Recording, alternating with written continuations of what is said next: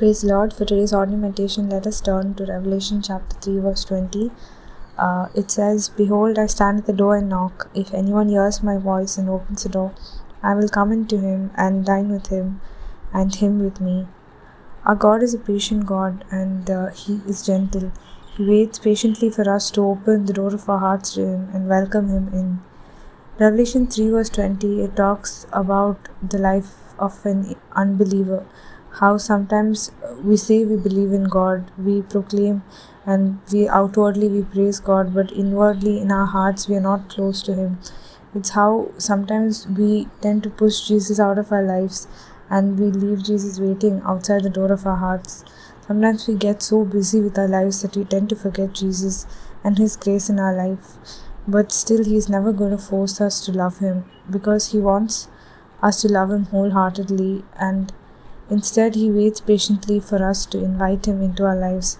He wants us to willingly give Him permission to take control of our life. Jesus chooses this path because He desires intimacy with us. He desires a relationship of mutual choosing, where we also want a relationship with Him. Because unless we give permission for God to enter our lives, there cannot be love, and love cannot be forced. Unless we have a hunger and thirst for knowing Him and wanting to have a strong relationship with Him, only then can He enter our lives.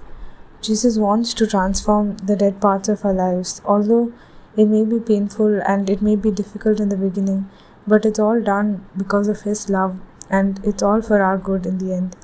We may think we're all fine on our own and that sometimes we don't need God, but in reality, everything that we are and every breath that we take is because of His grace and mercy and when we are in control of our life things are bound to go wrong. But instead if we some uh, if we completely surrender our life to god and we give god complete control of our life all things happen for our good and according to his will and it's all for his glory. God bless